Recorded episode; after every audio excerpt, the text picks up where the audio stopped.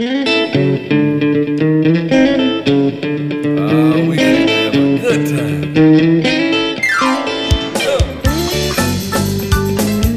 podcast is presented to you by Passion Church, the DeSoto County campus, the fun church in Horn Lake, Mississippi. For more information, visit us at www.mypassion.church. On,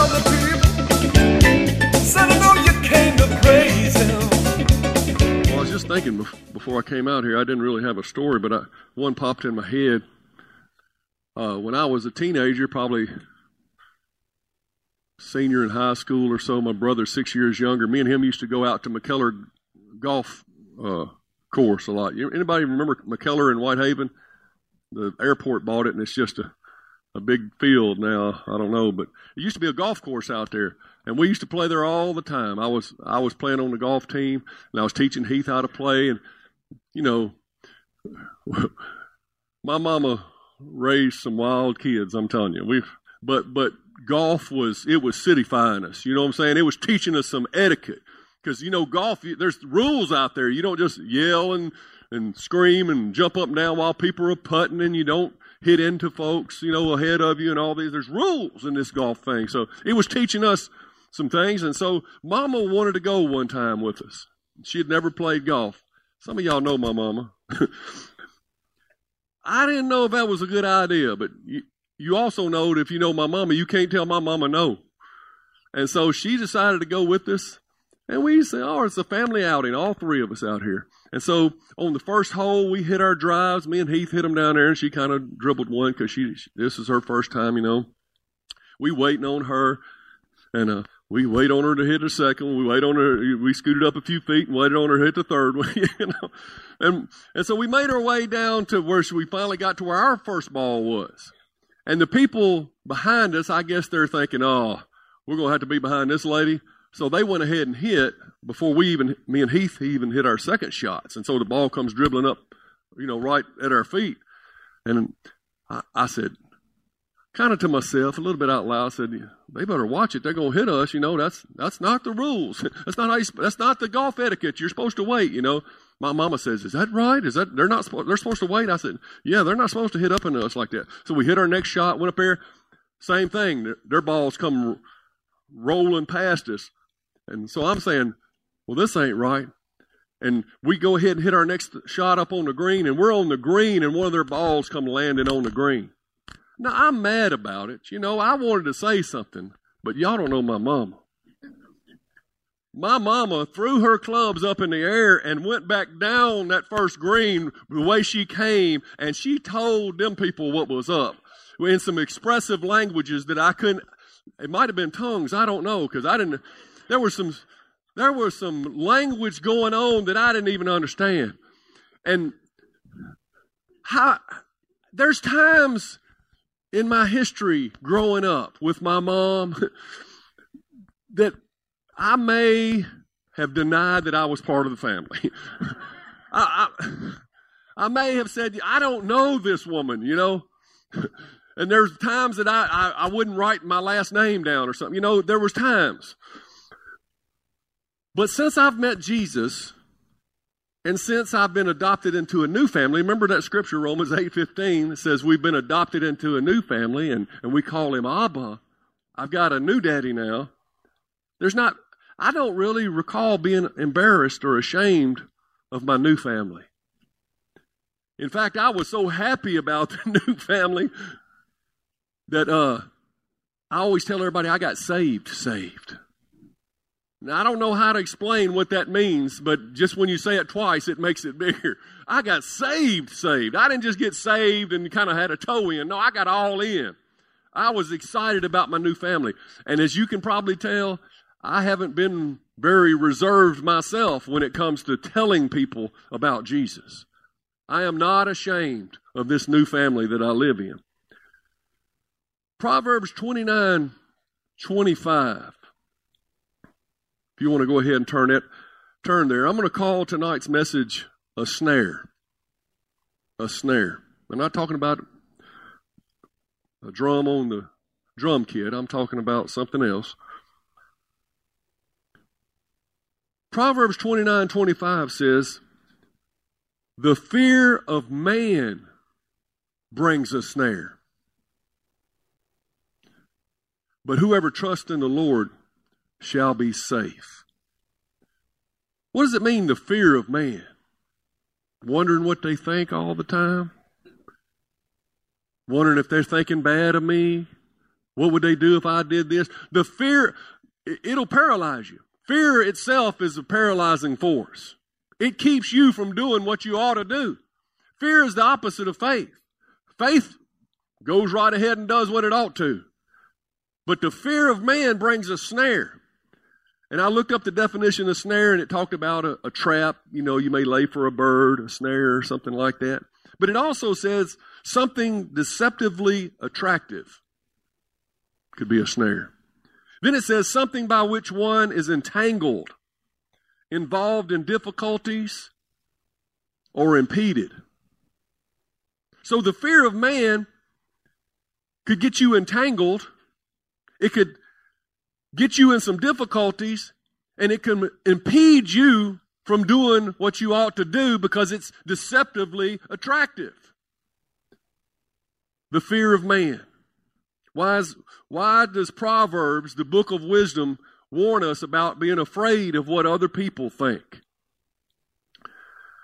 We're going to talk about Pontius Pilate for a moment. You know, he was the Roman governor in Jerusalem at the time, and he was the one that condemned uh, Jesus to be crucified. But it's a very interesting story. You know, it, it's in all four Gospels, but, uh, you know, just reading in, I think, John 18, 19 mostly, I was able to pull out some points from the story where Jesus interacted with Pontius Pilate during his trial and such. Some very interesting things that I think we could we could learn about uh, the fear of man. Pontius Pilate, first of all, he was in a difficult situation as the governor of Jerusalem because he was the Romans and the Romans had, you know, taken over the Jewish territory, but it was mostly Jerusalem was filled with Jews. And how many knows from looking at the past, uh, the Bible, that the Jewish people can be kind of difficult, and they've got particular ways and uh, they're kind of strange sometimes. So he had a difficult situation trying to be the Roman leader in mostly Jewish population. And so when they brought him Jesus, uh, he could tell right off that it was because they were jealous. Because he said, Why don't y'all judge him with your own laws? You know, y'all got your own courts. Why don't y'all judge him? Well, our courts, our law won't let us execute him. So they went ahead and told what was up in their mind. They, they revealed their heart right there. And Pontius Pilate could tell that they were just jealous of Jesus. But he brings Jesus back into the room and he begins to talk to Jesus. And Jesus is quiet, not talking much. And, uh, Jesus begin, you know, he says, uh, what are you back here for? And he's asking him, pelting him with these questions, and Jesus isn't answering too much. He said, and uh, he finally says, uh, Don't you know I have the power to release you or to crucify you? He's trying to intimidate Jesus. And, and Jesus said, You'd have no power over me at all if it weren't given to you from above. And uh, so P- Pilate says, So you are a king? And he said, Yep, but my kingdom is not from here. If it were, you know, then my people would fight. But the people who follow me follow the truth. Amen? Well, Pontius Pilate, he says, famously says, What is truth? And, he, and he's staring at the Word of God when he says it. You know, Jesus is called the Word of God. Jesus is the way and the truth. And it's funny that Pontius Pilate is a judge, but he can't see the truth standing before him. And many times we, well, we think, well, I wouldn't have done that. But this is the Word of God, and some people claiming to be Christians look into it and they say, well, I believe that, but I don't like the way that reads. I, I'm fuzzy on that. I, I don't believe my God would be like that. I don't believe my God would say that. And they begin to make their own truth. Is that true? He was looking at the Word of God, making his decision. We look at the Word of God and we make our decision. So as we look at Pontius Pilate here, some people later on, they're like, I think Pontius Pilate was a pretty good guy. He was just in a bad situation, you know, because they understand that uh, we have the same propensity to do the things that Pontius Pilate did if we're not careful. Have you ever thought about what you would do in Pontius Pilate's situation? You've got everybody looking to you. You're supposed to make the ruling. You're supposed to make the call. Anyway, by admitting that he had the power to either crucify him or let him go when he was trying to intimidate Jesus, he is also putting himself in a position to say that it's his responsibility, isn't he? And isn't it our responsibility to make our decision about Jesus? Can we put that off on somebody else? Well, my my uncle, he was a pastor, and I'm pretty sure Jesus is the truth if he was the pastor. you know, and I'm sure I'll go because he was my uncle. You know, I'm I'm going to heaven. No,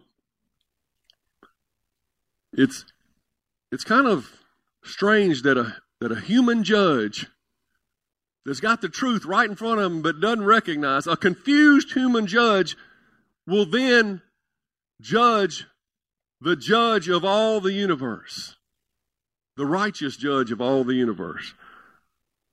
But that's what we do. That's what we do. We're confused humans and we make judgments. Pilate's wife had warned him in a dream. She said, I had a dream about this guy. Don't do nothing to him.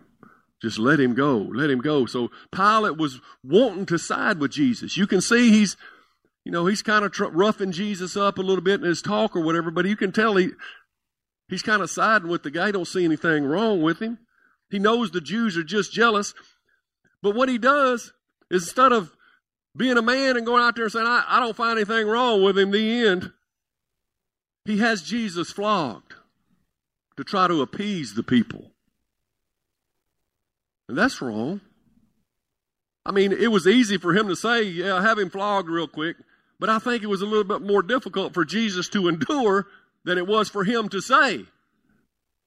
It was a big deal for Jesus. He's just trying to appease the people. So he has him flogged. And then he brings him out and he says, All right, we've had him flogged, you know. Let's let him go. And he and he's and the the Romans had a a custom, you know, always trying to appease the Jewish people, to, to keep them happy. Once a year, they would let a prisoner go, just whether he's guilty or not. You just choose one. We're going to let him go just to show you. Isn't that the kind of justice we have these days? Just make it up as you go along. But anyway, we got we got, why don't we just let this king of the Jews go? He's trying to get Jesus because he don't see anything wrong in him, and he's got this bad premonition. He's got this bad feeling. His wife has had this dream. He knows it ain't right. He knows that Jesus is innocent. And he don't want his blood on his hands. So he says, why don't we just give you Jesus or, or let Barabbas go? Barabbas was a murderer. Barabbas had been in a riot and had killed people, and he wasn't a good guy at all. And he said, No, uh, Pilate said, Why don't we let Jesus go? But they said, No, we want the Barabbas. We want Barabbas. And he says, Well, what, what, what shall we do with your king? And you know what they yelled? Crucify him. Crucify him. The crowds wanted Jesus dead. And they still do today. The crowds still want Jesus dead today. They don't want any mention of his name. You get a big crowd of unbelievers together and you poll them, you're going to get an overwhelming majority that said, I wish Jesus was never been here. I wish I'd never heard that name. I wish y'all would stop talking about him. And they would shout, crucify him if they could. But that's just further proof that this Pilate is compromising.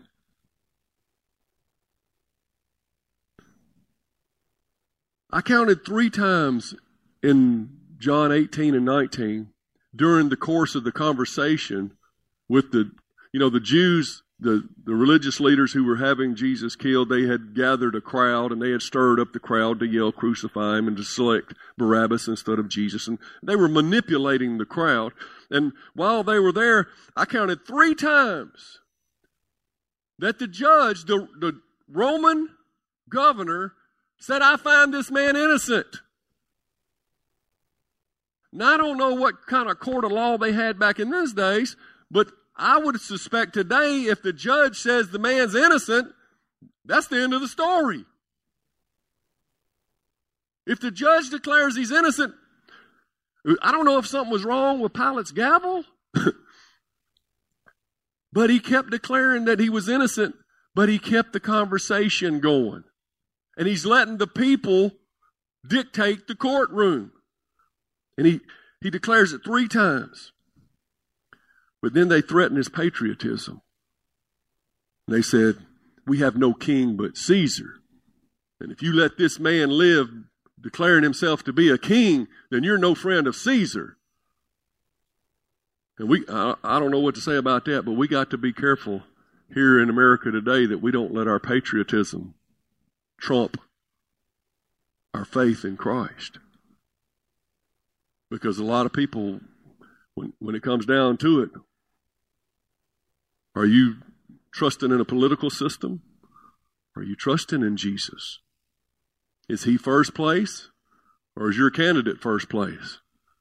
And sometimes it's, like I see people work harder for a political campaign than they do ever do for the gospel of Jesus Christ. Mark 15 15 sums it up, says, So Pilate wanting to gratify the crowd. Gratify meaning like ingratiate himself with the crowd. Wanting to please the crowd. See, that's what it all come down to. The whole thing was he was trying to please the crowd. He was trying to compromise, appease, do what he had to do to make himself look good. So Pilate, wanting to gratify the crowd, released Barabbas to them, and he delivered Jesus after he had him scourged to be crucified. He bowed to the pressure to please the crowd. And then he went and he got a bowl of water and he washed his hands like symbolizing that he was innocent of this man's blood. Well, he had been a little reluctant to have him crucified, but is being reluctant to kill an innocent man, does that count? He had done it anyway. He had said himself that he has the power to release or crucify. You know, the right thing to do is almost never easy. But it's still always the right thing to do. May not be popular, but we weren't called to win any popularity contest. My Bible, Jesus says, if they hated me, they're going to hate you. When we do the right thing for Jesus, those crowds, they're going to turn on us. You'll suffer persecution. In this world, you shall suffer tribulation and persecution. You ever thought about Jesus' just reception when he came to earth? John 1:10 says he came to the very world that he created, but the world didn't recognize him. What is truth? Who are you? He came to his own people, and even they rejected him. John 12 42 says, Many people did believe in him, including some of the Jewish leaders, but they wouldn't admit it for fear that the Pharisees would expel them from the synagogue. For they loved human praise more than the praise of God. They worried about getting kicked out of the synagogue. and the temple of God standing in front of them.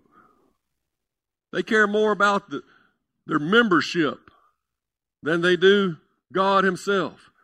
They didn't recognize Jesus when they come. They, they rejected him. And those who did believe in him weren't willing to even give up their church membership to follow him.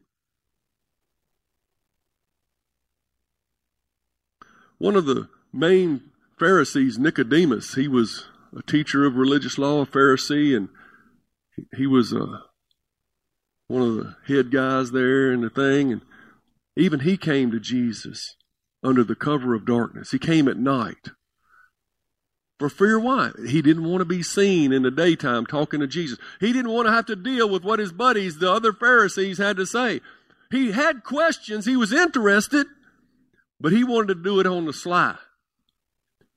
You know, when we're at the jailhouse, a lot of times I'll give an altar call and I'll have them bow their head. You know what altar call is an invitation to come to Christ. Um, come down to the altar kind of thing and make a give your life to Jesus and I'll have them bow their head and close their eyes. And you got to understand some of these guys are at the end of their rope. I mean, they have messed their life up so bad. Some of them looking at 20 years. Some of them have lost everything that they have, smoked everything that they had, stolen from every relative they had. Their whole life is just in ruins and they finally get to this place and somebody tells them the truth and the light comes on, man, and you can see it in their eyes as you're preaching. But when they bow their heads and you tell them to raise their hand if they want Jesus to be their Lord, they start looking around. They may do like this. And they get all embarrassed. The fear of man, fear of what if their buddy's going to say. And so they raise their hand, and I say, okay, you guys that raise your hand, stand to your feet. Some of them do, some of them don't. Some of them are willing to do that, but they weren't willing to stand for Jesus. And then in the old days, I would I'd try to coax them into it. Come on now, you raised your hand, and I'd go back into the message again. And it'd almost be like I was begging them to take a stand for Jesus, and they just wouldn't. But I don't do that anymore. I don't beg. Maybe they hadn't hit bottom yet. Luke 9 26 says, If anyone is ashamed of me and my message, this is what Jesus said, the Son of Man will be ashamed of that person when he returns in his glory and in the glory of the Father and of the holy angels. We shouldn't be ashamed of Jesus. Why are we so scared about what people think? Shouldn't it be the opposite? We're scared about what the people think, but it's like we don't care what God thinks. Matthew 10 28 says, Don't be afraid of those who want to kill your body. They cannot touch your soul. Fear only God. There's one fear that counsels the rest of them. Fear only God who can destroy both soul and body in hell.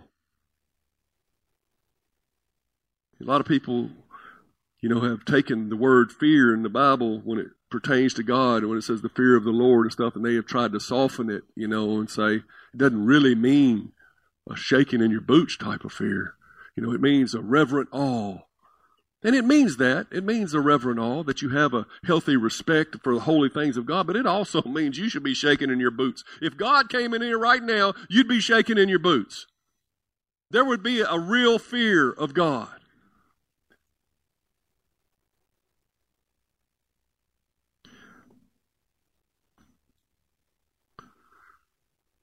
All right, James 4 4 says, You adulterers, don't you realize that friendship with the world makes you an enemy of God?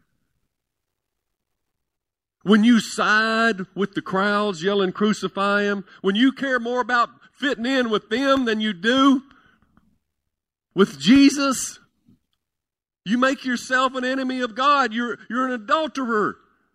You have asked Him to be the Lord of your life. You've entered into a covenant relationship like a marriage. But then you cheat on Him when you do that. He says, I say it again, if you want to be a friend of the world, then you make yourself an enemy of God. What do I mean by the world? What does this mean? It doesn't mean, you know, well, we're in the world right now. What do you mean? It means the world's way of doing things. The world without Christ. The, the, the little g God of this world is the devil. And his way of doing things, his uh, MO, his kingdom down here on the earth. When you make your friend, friendship with him instead of with God, you're an adulterer. And you're an enemy of God. Do you think that the scriptures have no meaning? They say that God is passionate, that the Spirit He has placed within us should be faithful to Him. He has put His Spirit in us. He's given us a new spirit to replace that old spirit that was naturally rebellious to God. We have a new spirit now. We belong to a new family, and this spirit should help us overcome that old flesh that was had the fear of man. Now we should fear God. Now we should want to do the things of God. We should live in the spirit of God that he's given us. It means he's jealous for us. He don't understand. What did I say Sunday? Something about Jesus don't like excuses, and he still don't. You know, he, he, he don't understand when he has given everything. He has done his part of the covenant. His part is established and is finished. And he's wanting to activate. He's wanting to love. He's wanting to come into your life and give you your heart's desire and bring you to heights that you could never know to help you reach your full potential in this life to, to live out who you are. But you're in friendship with the world and you're with these, and you think you got to please these people over here. You're more concerned with pleasing some people over here that are dragging you down than you are with God, pleasing God. And some of us got more friends in the world than we do in the church. And we want to spend time with them more than we want to spend time with God. And the biggest reason we don't even witness, I don't even know the exact figure, you know, but probably about 2%, I don't know, maybe 10% of professing Christians have ever led anybody to Jesus. A small, small minuscule amount of people have ever even taken the time to do anything with this word of life that they've been entrusted with. It's the Great Commission. It should be number one priority in our life because it's the number one priority of Jesus. Is to go into all the world and preach the gospel and make disciples. And there's something wrong. When, when they get saved over in China, in the underground church, when the, there's persecution, the first thing they do is hop up and go tell all their friends at the risk of death. But over here in America, we're so comfortable. And it's so, it's like a social club. I might go to church and I might not. Depends on how I feel. I'm going to stay up late Saturday and see if I feel like getting up Sunday.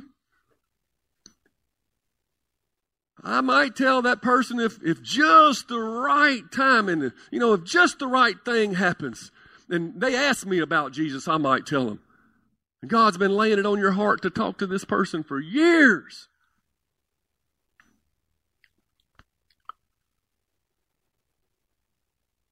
The biggest reason we don't witness is because of the fear of man. We're worried about what they're going to think about us. And who are we? Who are we? You know, at least Peter denied Jesus for fear of physical harm. At least you could say, well, he thought he was going to die if he didn't. But what is our excuse? The last I checked, I don't know of anybody in America that's gotten shot or killed for witnessing, for telling somebody about Jesus. It's human pride. It's human pride. Just like the people in the jail and many others. They don't have to be in a jail. That just ends up where a lot of them are. But people won't come to Jesus until they hit rock bottom because they're holding on to some kind of pride. I don't need no help. I don't want nobody to help me. And the people that, that don't believe in Jesus, one of the things is they talk about Christians, oh, they need a crutch. They just need something to believe in. Absolutely, we do. How do, how do we see ourselves in this equation? the audacity of us as broken human beings seeing ourselves of the God of our own world. That's kind of crazy thinking. That we wouldn't come to the God who died on the cross for us and ask for help. It's really mind boggling. Quite simply, the person we want to please most is self. You've heard it said that we must live for an audience of one. But that one is not self, yourself. It is Jesus. Didn't I, didn't uh, on the Christmas sermon didn't I tell you the meaning of life? Colossians 1:16, all things were created by him and through him and for him, including us. But I guess we look into the to the Word of God and say, hmm, what is truth?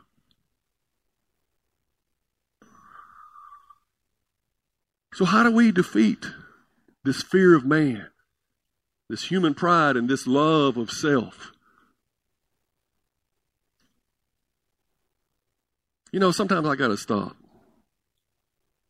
Because I preach this stuff so hard, man. I can see some of y'all's hairs blowed back, you know.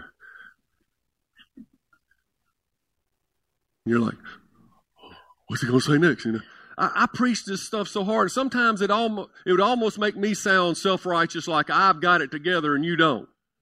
And I don't. I just want to stop and say that ain't the case. That ain't the case at all. I think we all deal with these feelings. I don't think there's a one of us before we go witness to somebody don't have to deal with putting self under. And don't have a little fear about what somebody's going to think and have baggage from our past and this old man popping up and say, don't do it, don't do it for fear of self preservation in some sort of way. I'm not saying that anybody has arrived, okay? But I'm just trying to help you see how preposterous it is, our, our way of thinking as humans. So that it, it will help you to break through that and stop being a slave to fear. See, the truth is, fear is not real. You can break right through it. It's a fog. 99 times out of 100, the thing that you're at home crying about, thinking your kids done had a wreck or something, it hadn't happened. Fear is, it doesn't help anybody. Who by worry can add one cubit to your stature? And some people profess that I'm a professional warrior, a warrior, not a warrior, a warrior. I am a professional warrior warrior, worrier. We take pride in our worry. But it's actually the opposite of faith. And without faith, it's impossible to please God. Where was I at? So, how do we defeat the fear of man, human pride, and the love of self? We kill it at the cross. Paul said, I have been crucified with Christ. What does that mean? Paul was still alive when he said it. it means that that old man, he's put it under. We must consider, contemplate, and calculate the price of the cross. I'm going to say that again. I'm telling you how to overcome fear and how to put self under. You got to consider what happened at the cross. You got to contemplate who would do that for me, and you got to calculate the price that was paid.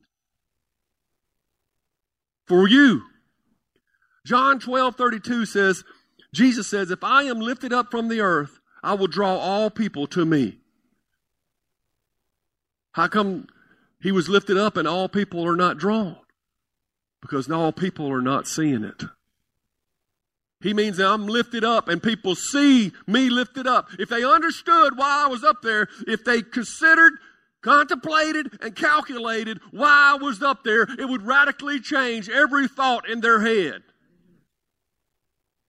It is at the cross that everything changes. Apostle Paul, talking about how he preaches in 1 Corinthians 2 1 says, When I first came to you, dear brothers and sisters, I didn't use lofty words and impressive wisdom to tell you God's secret plan. For I decided that while I was with you, I would forget everything except Jesus Christ, the one who was crucified. The King James, I, I, I, I wasn't going to preach anything but Jesus Christ and Him crucified. He was going to stay with the crucifixion. That's all it takes.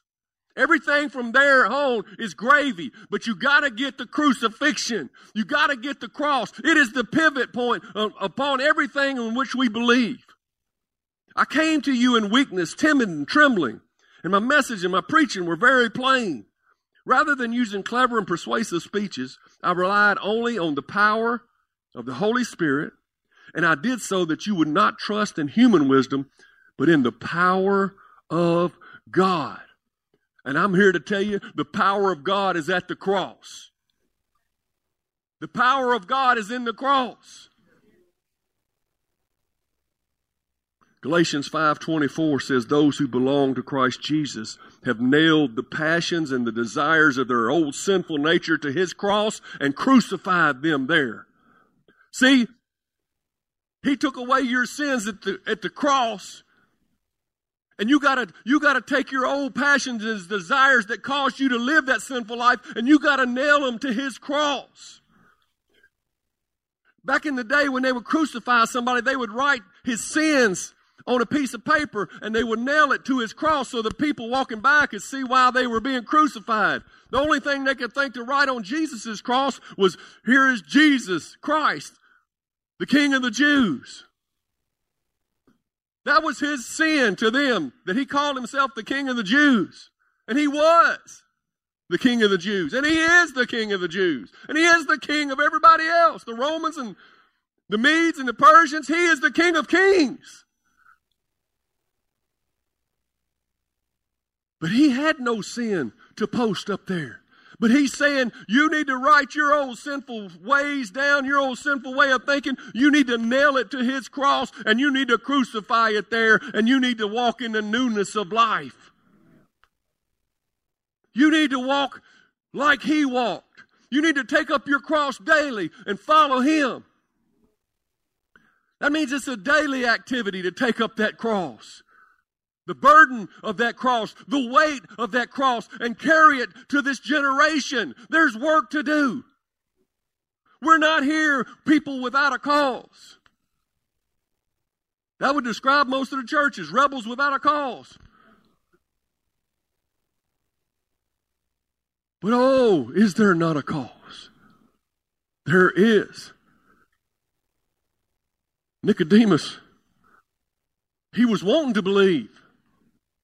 He was trying to believe. I think even his intellectual senses were saying, That's the truth. That man's the truth. Things he told me about spiritual stuff. Jesus told him, Man, you're a leader of the people and you don't know this stuff. Jesus blew his mind in about a 10 minute conversation. Nicodemus, after that, they had a Pharisees meeting and they were trying to condemn Jesus.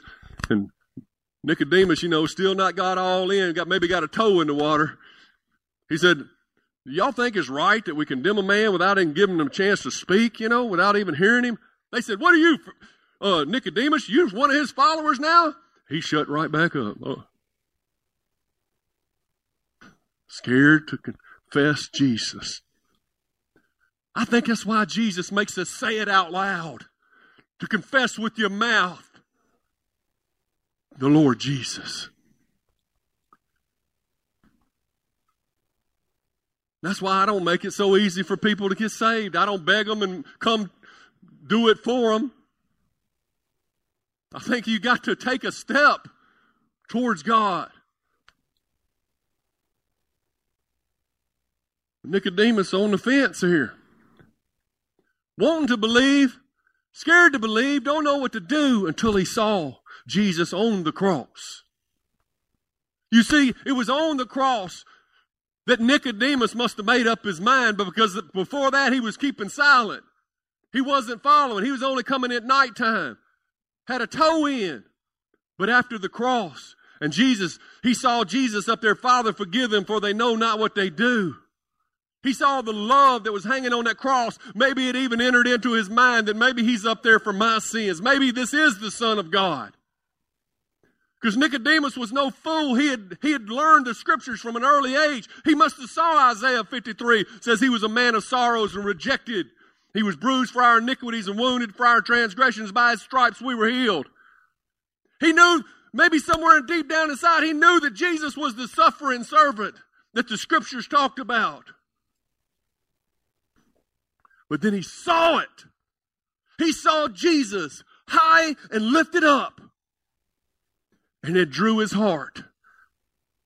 And it says that after Jesus died, him and Joseph of Arimathea, a rich man, went to Pilate. And they asked could they get his body and bury it.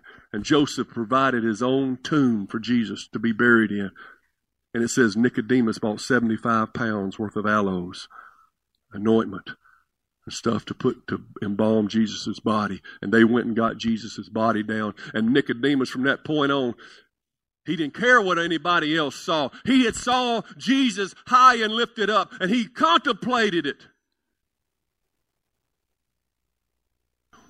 And calculated it. And said, wow, this changes everything. I don't care what anybody has to say. If my God is for me, who can be against me? If I'm on the winning team, what does it matter? I'm not afraid of what anybody says. St. Teresa of Avila says, reflect carefully on this, for it is so important that I can hardly lay too much stress on it. She says, fix your eyes on the crucified Jesus, and nothing else will be much of importance to you. Woe to the church that doesn't preach the cross. We lose sight of who we are. Not just, not just on Resurrection Sunday, not just on Good Friday, but the cross is central to our love for our Savior. We got to remember the cross. In the garden, in Mark 14 50, when they were coming to get Jesus, says that all the disciples deserted him and ran away.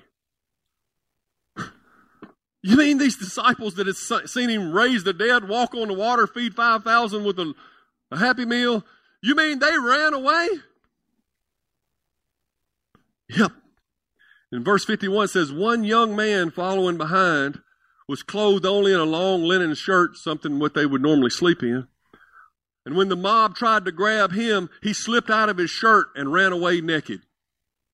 That's in that's only found in in Mark, in the Gospel of Mark. It's almost like thrown in there. It's so thrown in there, so random that it doesn't even really fit with the rest of the story. It doesn't tell why he was ran away naked, why they told that. Some people think that it was Mark who wrote the gospel was saying he was the young boy, and that was just his way of making it right to confess to it. I don't know. But he's naked and he's running from Jesus. And then I think about King David. He's so in love with God and so on fire for God, he's dancing himself naked before the Ark of the Covenant. He's dancing so hard his clothes are flying. And he's coming through Jerusalem and his wife, he's the king now. And he's out there making a crazy dance, and his wife, uh, Michal, looks down. She said, Oh, you are making a fool out yourself. You're supposed to be the king, and you're looking so undignified. He said, I tell you what, woman, you ain't seen nothing yet. I'm willing to lay it all out for Jesus. I'll dance out of all these clothes for Jesus. Hebrews 4:13 says nothing in all creation is hidden from God. Everything is naked and exposed before his eyes. And he's the one to whom we are accountable. Are you going to be naked running from him or are you going to be naked running to him? He knows. He knows your heart. Have you examined your heart? What would you do in Pilate's shoes? When all these people are yelling the one thing, they're all yelling the same thing, and you would you stand up against the mob? Have you examined your heart? If your your heart was laid open, naked and bare, would we see humility and love? Or would we see self preservation and pride? Is it about you or is it about Jesus? Was the universe created by him and for him, or was it created by him for you? When we choose to please the crowd rather than to please God, I wonder does Jesus recall the shame of his own nakedness on our cross?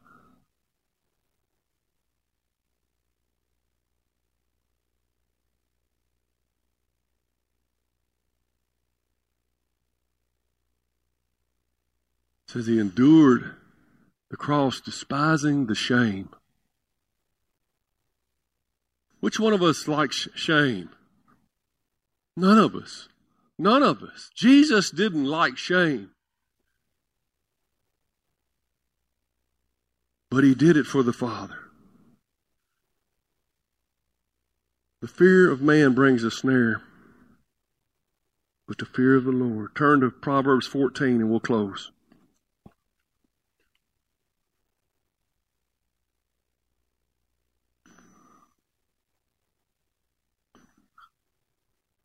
Proverbs 14, 27 says, The fear of the Lord is a life giving fountain. That sounds good. Didn't he say, From your belly shall flow living waters? A healthy fear of God. That means you're keeping his commandments. You're doing the things that please him. He is your main focus. You're living according to his word and his commandments. Jesus said, If you love me, you'll keep my commandments. And a fear of the Lord is a life giving fountain. It offers escape from the snares. It offers escape from the snares of death. Fear of man is a snare leading to death. It's leading nowhere. All other fears. I heard Adrian Rogers preach this. I was talking to Tom out back. He said, I'm listening to Adrian Rogers. And I got in my truck and I cut it on, listened to Adrian Rogers. Adrian Rogers said, You only need one fear in your life, and that's the fear of the Lord. If you have the fear of the Lord, then all the other fears dissipate. They become of no effect in your life. If you fear God, fear God, follow the King, do good. That's, that's what Solomon said in Ecclesiastes, this is the whole sum of life. Fear God and do right. And here it says it's a life giving fountain.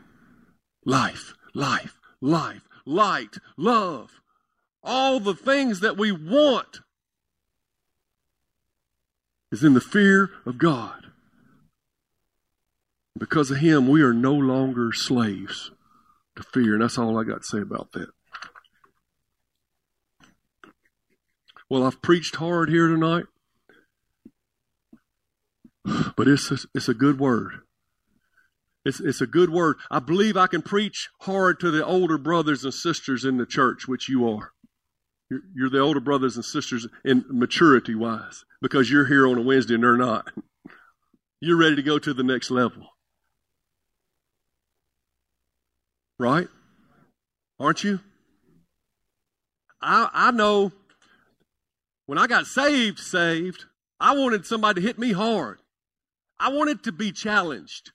I know some people, when you preach a hard message, then they're like, mm, that hurts me. I don't like that. And they want to go to it. They want to run. That's their flesh talking. Your spirit man is saying, lay it on me because the truth will set me free. Lay it on me because all, all I want to do is please God anyway. That's all I want to do. I want to love Him with my whole heart. I want to have a, a good, healthy fear of God and nobody else. I don't care what people say. I don't care what people do to me. How do you think they endured the lions that they were thrown to in the Colosseum, the Christians? How do you think they endured being set aflame and burned at the stake? No fear. I'm sure their, their, their body was shaking and trembling, but their heart was steady. Their heart was stayed on thee. They kept their eyes on Jesus. They saw him high and lifted up. He's my Lord, my Savior. If he can do it, he'll help me do it. I can do all things through Christ who strengthens me. I've learned to be abased and bound, to be content with whatsoever things I have. Jesus is all I need. He's everything that I need. Everything I ever wanted and didn't even know I wanted. And when I contemplate that cross and I calculate the cost and I look, say, wow, that's God up there. And I'm just a worm. And He's up there for me. There's no coming back. There's no coming back from that. It will change you. Speak with God about the cross some this week as you pray. Tell Him to give you a, a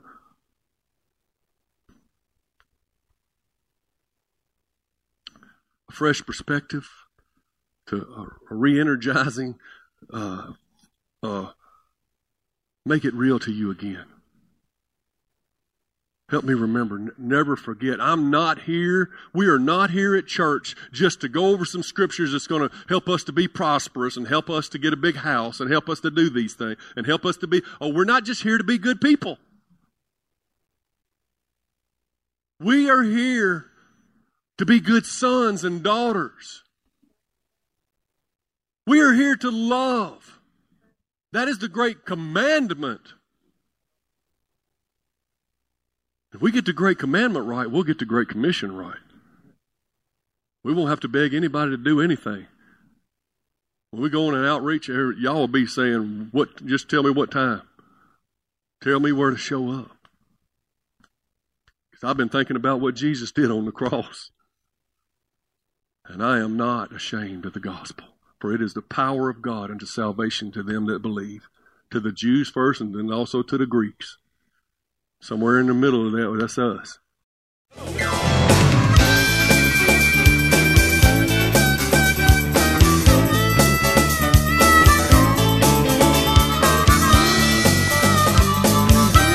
Thanks for listening to the podcast today.